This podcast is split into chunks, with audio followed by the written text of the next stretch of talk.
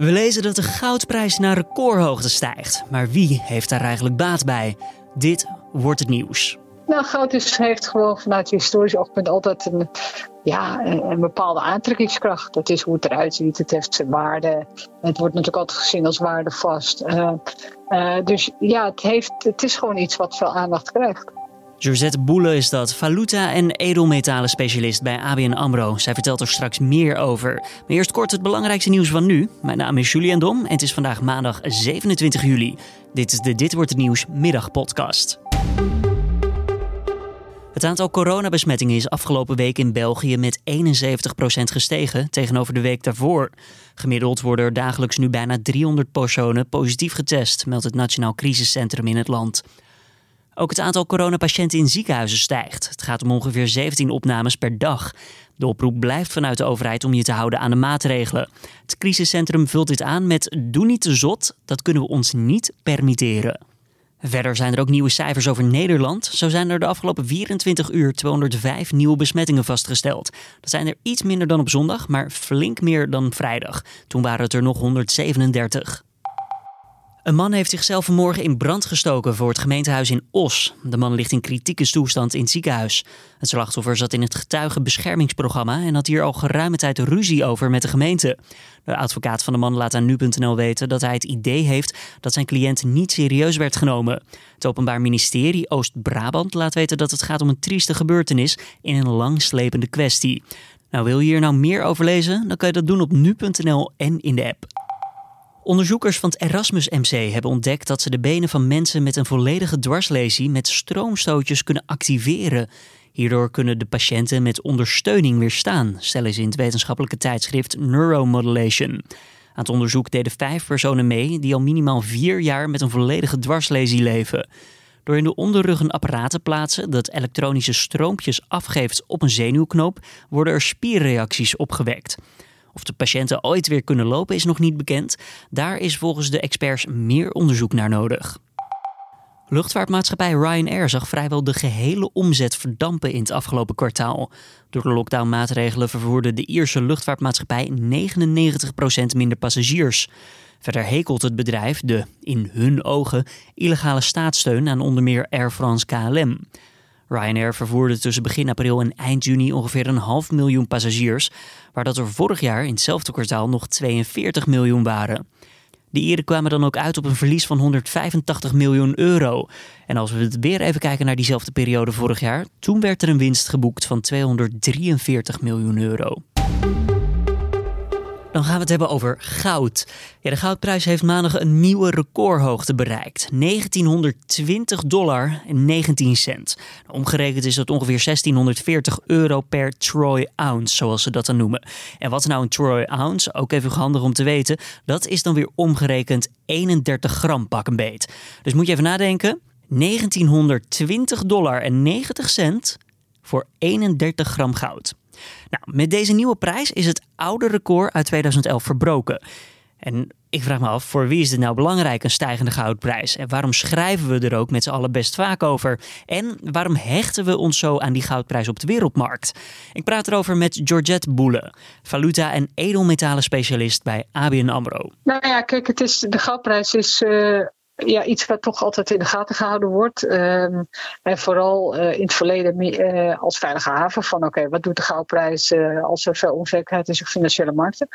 En tegenwoordig zou ik meer zeggen dat het meer gezien wordt als een belegging.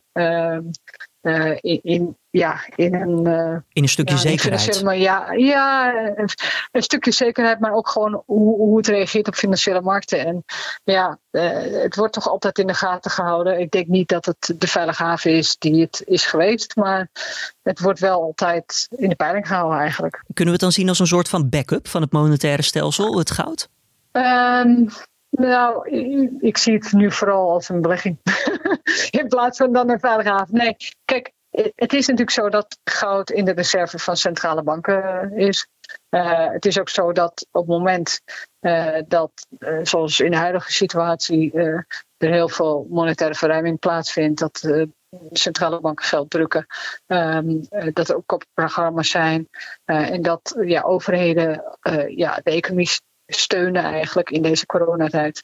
Uh, waardoor de overheidsschulden oplopen. Ja, dat goud het goed doet. Ehm, maar ik zou niet alleen willen zeggen dat dat een soort veilige haven is. Ik denk ook dat het gewoon beleggers zijn die zijn op zoek naar alternatieven. Aandelen zijn duur, uh, obligatie, rentes, uh, zeker in Europa, zijn negatief.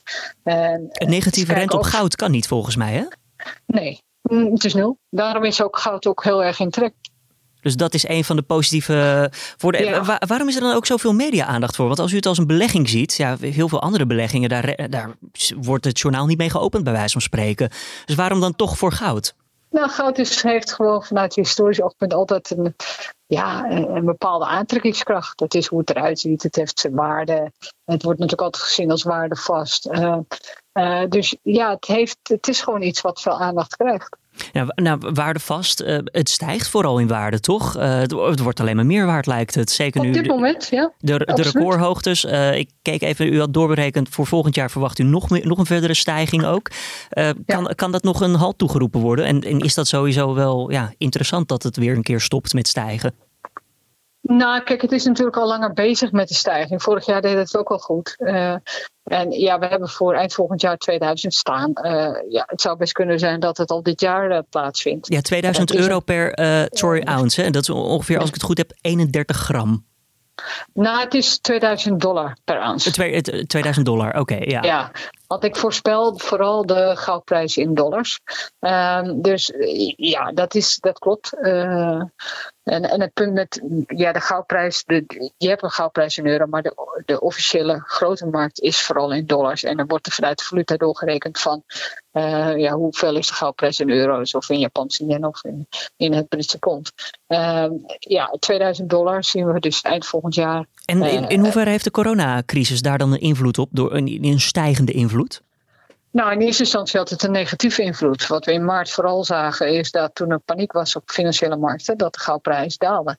Omdat men liquiditeit wilde hebben, men wilde dollar hebben vooral.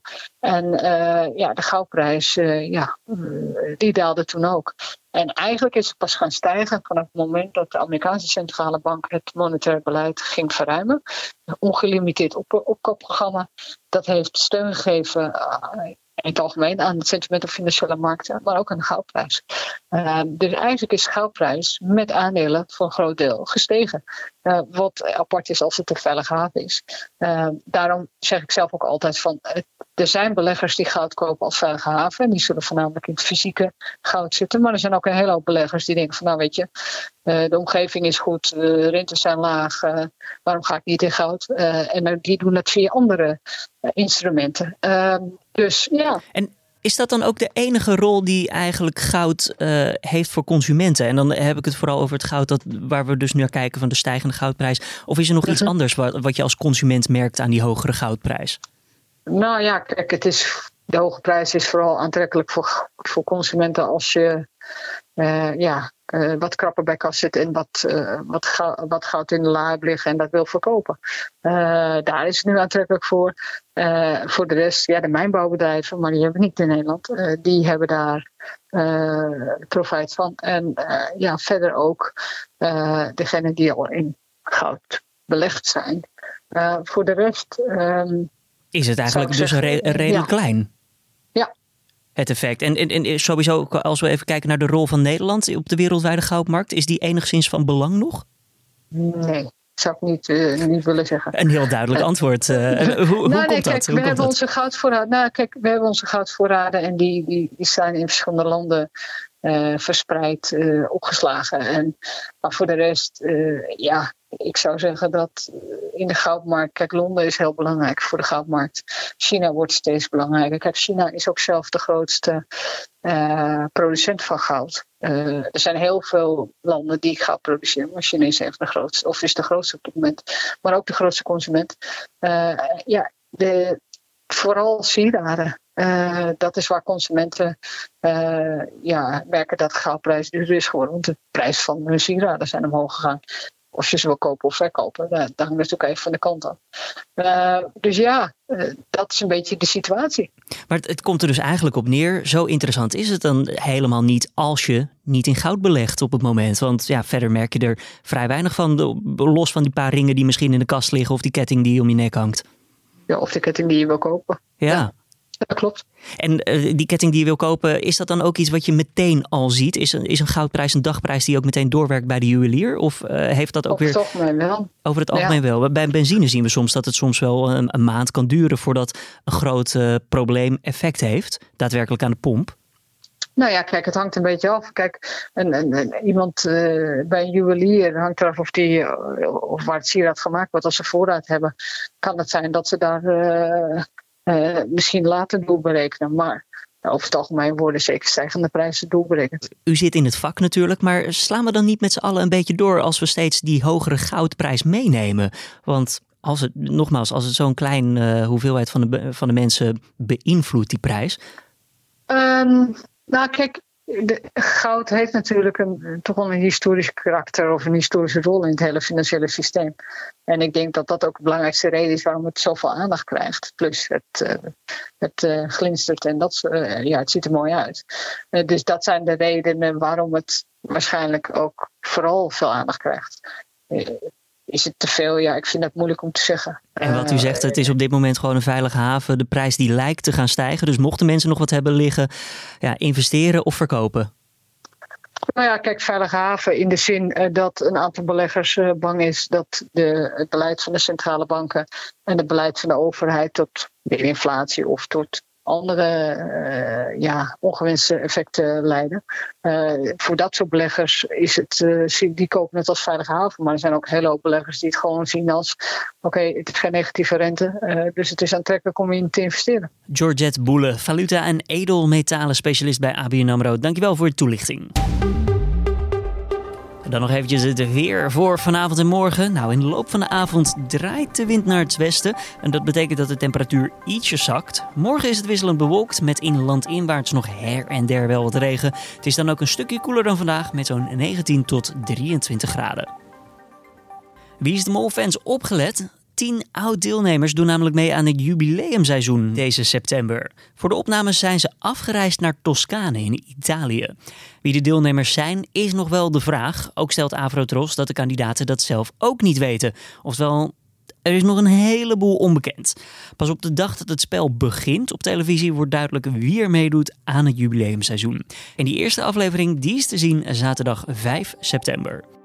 En dit was dan de Dit Wordt Nieuws middagpodcast. Zoals mijn collega Carné ook altijd vertelt, doe je ons hartstikke veel plezier door even een reactie achter te laten met wat je vindt aan de podcast. En even een reactie achter te laten met een score. Oftewel 1 tot en met 5 sterren als je Apple Podcasts gebruikt. Tips of feedback kan je deze kant op sturen naar podcast.nu.nl. En heb je vragen voor de adjunct hoofdredacteur Colin van Hoek? Stuur dat dan ook eventjes daar naartoe. Hij zal vrijdag Gert-Jaap zijn plek innemen in de week van nu, omdat Gert-Jaap een weekje met vakantie is. Ik wens je voor nu een hele fijne maandag. En morgenochtend zijn we er weer met de ochtendpodcast. Tot dan.